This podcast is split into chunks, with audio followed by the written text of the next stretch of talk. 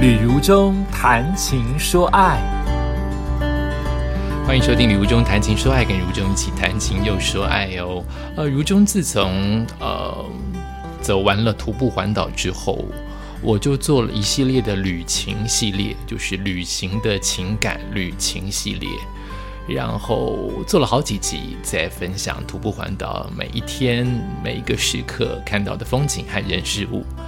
那后来我又因为在今年已经一月结束了徒步环岛，我就接着在想，今年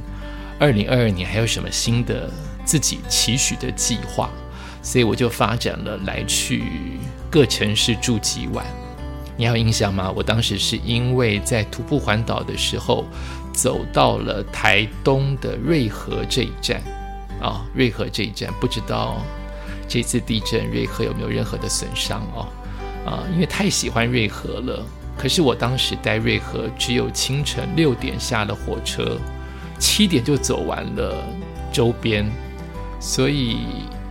只知道清晨的瑞和美到心痛，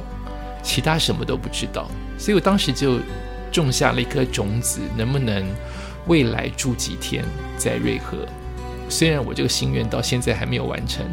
可是却开启了我来去各城市住几晚这样子一个新的企划。那二三四月的时候，我大概走了高雄、台中跟屏东。呃，高雄一直有回去，一直有再去感受高雄的种种。台中就是我今天要做的特辑。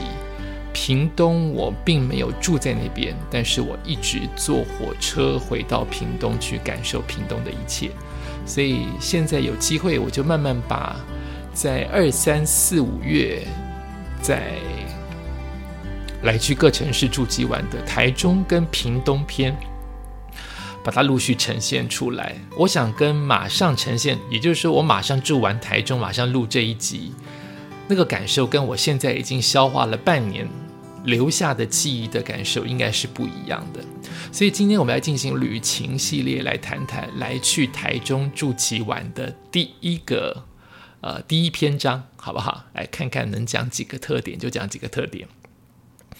呃，说到台中，嗯，我有非常非常多的回忆，比如说在入大学的时候，呃，我在台中谈了恋爱。大学之后，我们当年还有大专兵集训成功岭，所以是在台中。我后来大学念完，在真正的当兵，我天哪！当年的当兵还有一年十个月，也可见我多老。当年的当兵也在台中哦，所以对台中来说我是不陌生的。可是，在学生时期，对于台中的印象就是营区、东海大学、科博馆。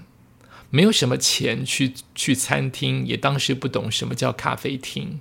也没有什么去景观玩都没有，就是固定的几个地方，重复的搭公车跟火车。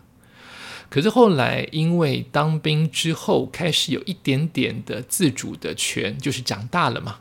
再加上入社会，陆陆续续有回到台中做活动，所以台中。呃，发展的很快，甚至我还去台中路跑过啊。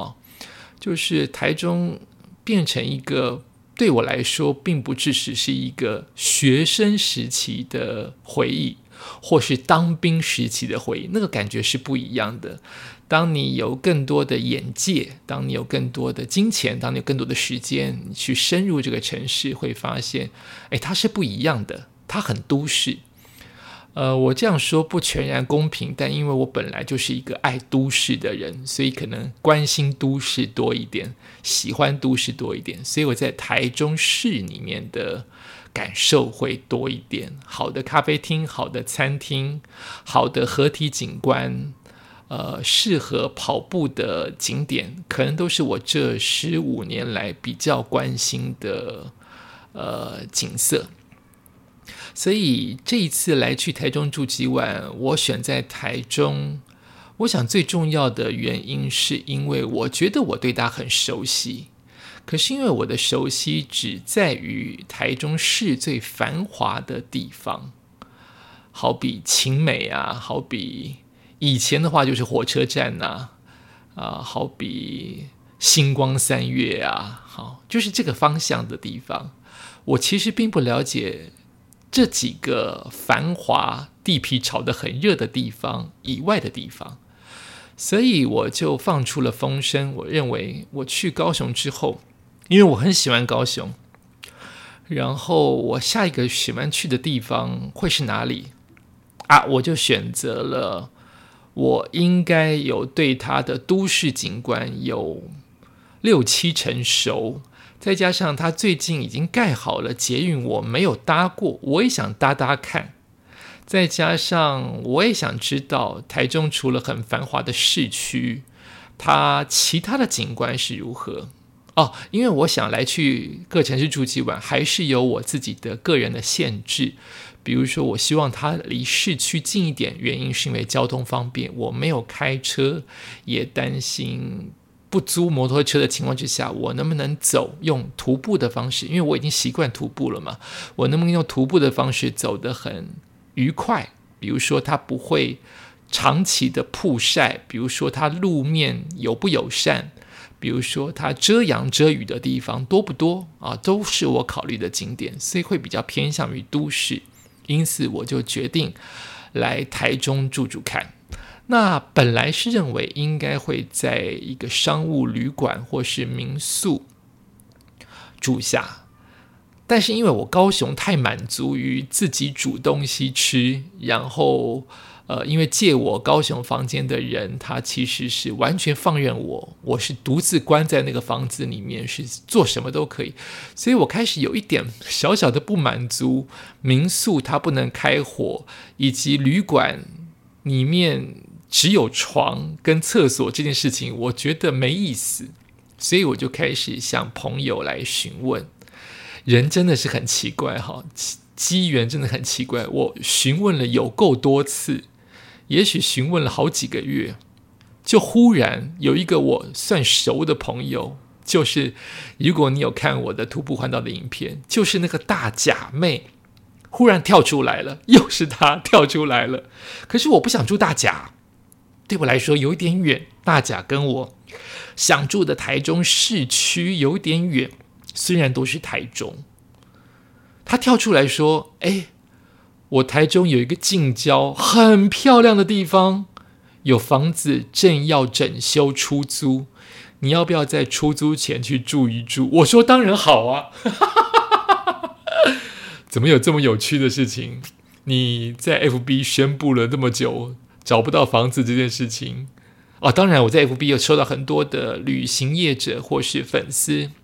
他想把他的房子借给我住。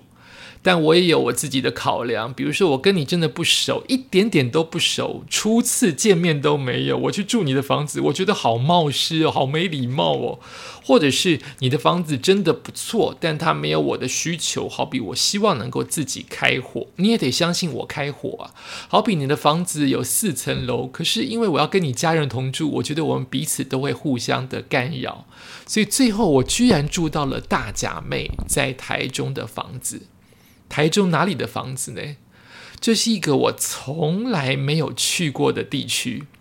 如果你听过前几集，或者是看过我的徒步环岛的旅游，你会知道，我当时年在成功岭这个地方，我在那边当兵，我却不知道成功岭在台中的哪里，很笨，对不对？它的方位我抓不到，也从来没有打开地图，十几年来没有打开地图找找看成功岭在哪里。就好比我这次要住的去台中住几晚这个地区，我听说它之前有过地震，九二一地震，但我只开车，比如说司机载我经过，嗯，顶多那个画面就是在一些交流道。我没有真正的进去过这个地方，所以这个地方的景观，我以为会是全部的民房，跟自己想象中就是当时地震很严重的几个画面，九二一的画面，不就是几个民房感觉的商业街或是民宅吗？错，这个地方重新开发，我想跟地震有关。好，地震之后做了一个大改革，呃。地区的规划、地区的法律都有因此改变。它变得好漂亮，好世外桃源。如果住在台中或曾经去过的人，一定知道我接下来讲的地方，那就是在北屯。台中的北屯区，我居然没去过。我住的方向比较偏向于大坑风景区，那边是不是全然全新的规划，很漂亮，对不对？我就住在那个位置。那也因为朋友有大概告诉我，我以下说的话是我自己的判断，是不是真实的？我希望不要有任何的误导。就是那当时好像因为地震的关系，所以那边的高楼盖高楼有限制，所以那边会有大量的别墅或是几层楼之内的呃民房或是民宅，原因都是因为我想是配合不要再发生，可能有断层经过，不要再发生地震的时候高楼摇的或是有倾倒的危险，所以它的高楼区高楼社区非常少。大部分都是像别墅一般的景观跟公园，可是我却没有想到，我在这个地方碰到了。我在那边住二月的时候，春节过后二三月，我却碰到了连当地人，连我这个大假妹朋友都为之惊叹的下一个礼拜的雨，台中下雨耶。我就算是在熟台中，我都不晓得台中有这么不下雨。当地人说从来没有听过你这么幸运碰到了七天都是下雨，而且雨下的蛮大的那种，会全身湿的那种不适合出门的雨，又冷又雨。我居然在台中碰到了，就在大坑风景区跟那个布子公园周边，呃，还有北屯区周边，天天下。吓到鞋子都湿了，吓到没有办法把衣服晒干，吓到觉得这里好冷，是台北吗？我居然碰到了天天下雨的台中。那我在朋友的房子如何度过一整天呢？他的房间有一二四间，嚯，真是舒服。我猜应该有五六十平，五六十平的高楼，所以我有高楼的景观，看得到整个呃大坑。不是大坑风景区方向的另外一个方向，这样你听得懂吗？如果你有点地图的概念，或你住在当地，如果面对大坑风景区，它刚好就是面对另外一区啊，所以我看得到高楼的景观。那我每一天做的事情，因为天天下雨，我就是在室内的时间，如果分为二十四小时，我可能在室内，包括睡觉，我可能有待到十五小时吧。其他的七到九小时，我都是强迫出去走一走。那也许没那么多，我再再再再这样子待在房间里的，也许有到十八小时也不一定。因为雨那个时候我印象中太大了，那我硬逼自己，就算下雨也要撑伞出去走一走，喝咖啡、买菜，或是在河堤旁边走一走都好。那我在朋友的房子里做什么呢？就只有我一个人哦，五六十平的房子，有有漂亮的，因为它是个新房子，它要出租了，但是个新房子，就是有四个房间。四个房间，我把三个房间门都关起来，所以只有我那个房间是最小的房间，就是客房，我用。我不好意思，就是你居然是我就是这样子有礼貌，或是你觉得我很龟毛的人，就是你把整个六十平的房子借给我，我只会用我该用的厨房，我该用的厕所，我该用的我自己的房间，其他的我都会把你门关起来，就是不打扰你，不要让那个灰尘或是可能的干扰感觉出现。我就是规规矩矩的用那几个你借我的地方，那我想这就是我可能因此在一些朋友部分受欢迎的原因，因为我真的很蛮爱整洁、干净跟有礼貌，所以我觉得他们借给我房子，在还回去的那一刻都会觉得没有动过，跟新的一样。那我在房子里面就是录 podcast、剪片。大下雨都在下雨嘛？这七天录 podcast 的剪片，然后煮菜，真的就是这样过。我就是过台北的生活，只是我换了一个房子，没办法，因为一直一直在下雨，我居然碰到了非常难得的台中日日夜夜的下雨天，几乎没有停，连停了的时候都是毛毛雨跟微寒，甚至有一点寒冷的情况之下。这就是我第一次跟大家感受跟分享的，我去台中住几晚的第一篇章，就是我住进了北屯区大坑风景区周边的一个我朋友的高楼。先说到这里，我们下一集再继续谈。感谢你收听今天的旅游中谈情说爱，我们下次再见。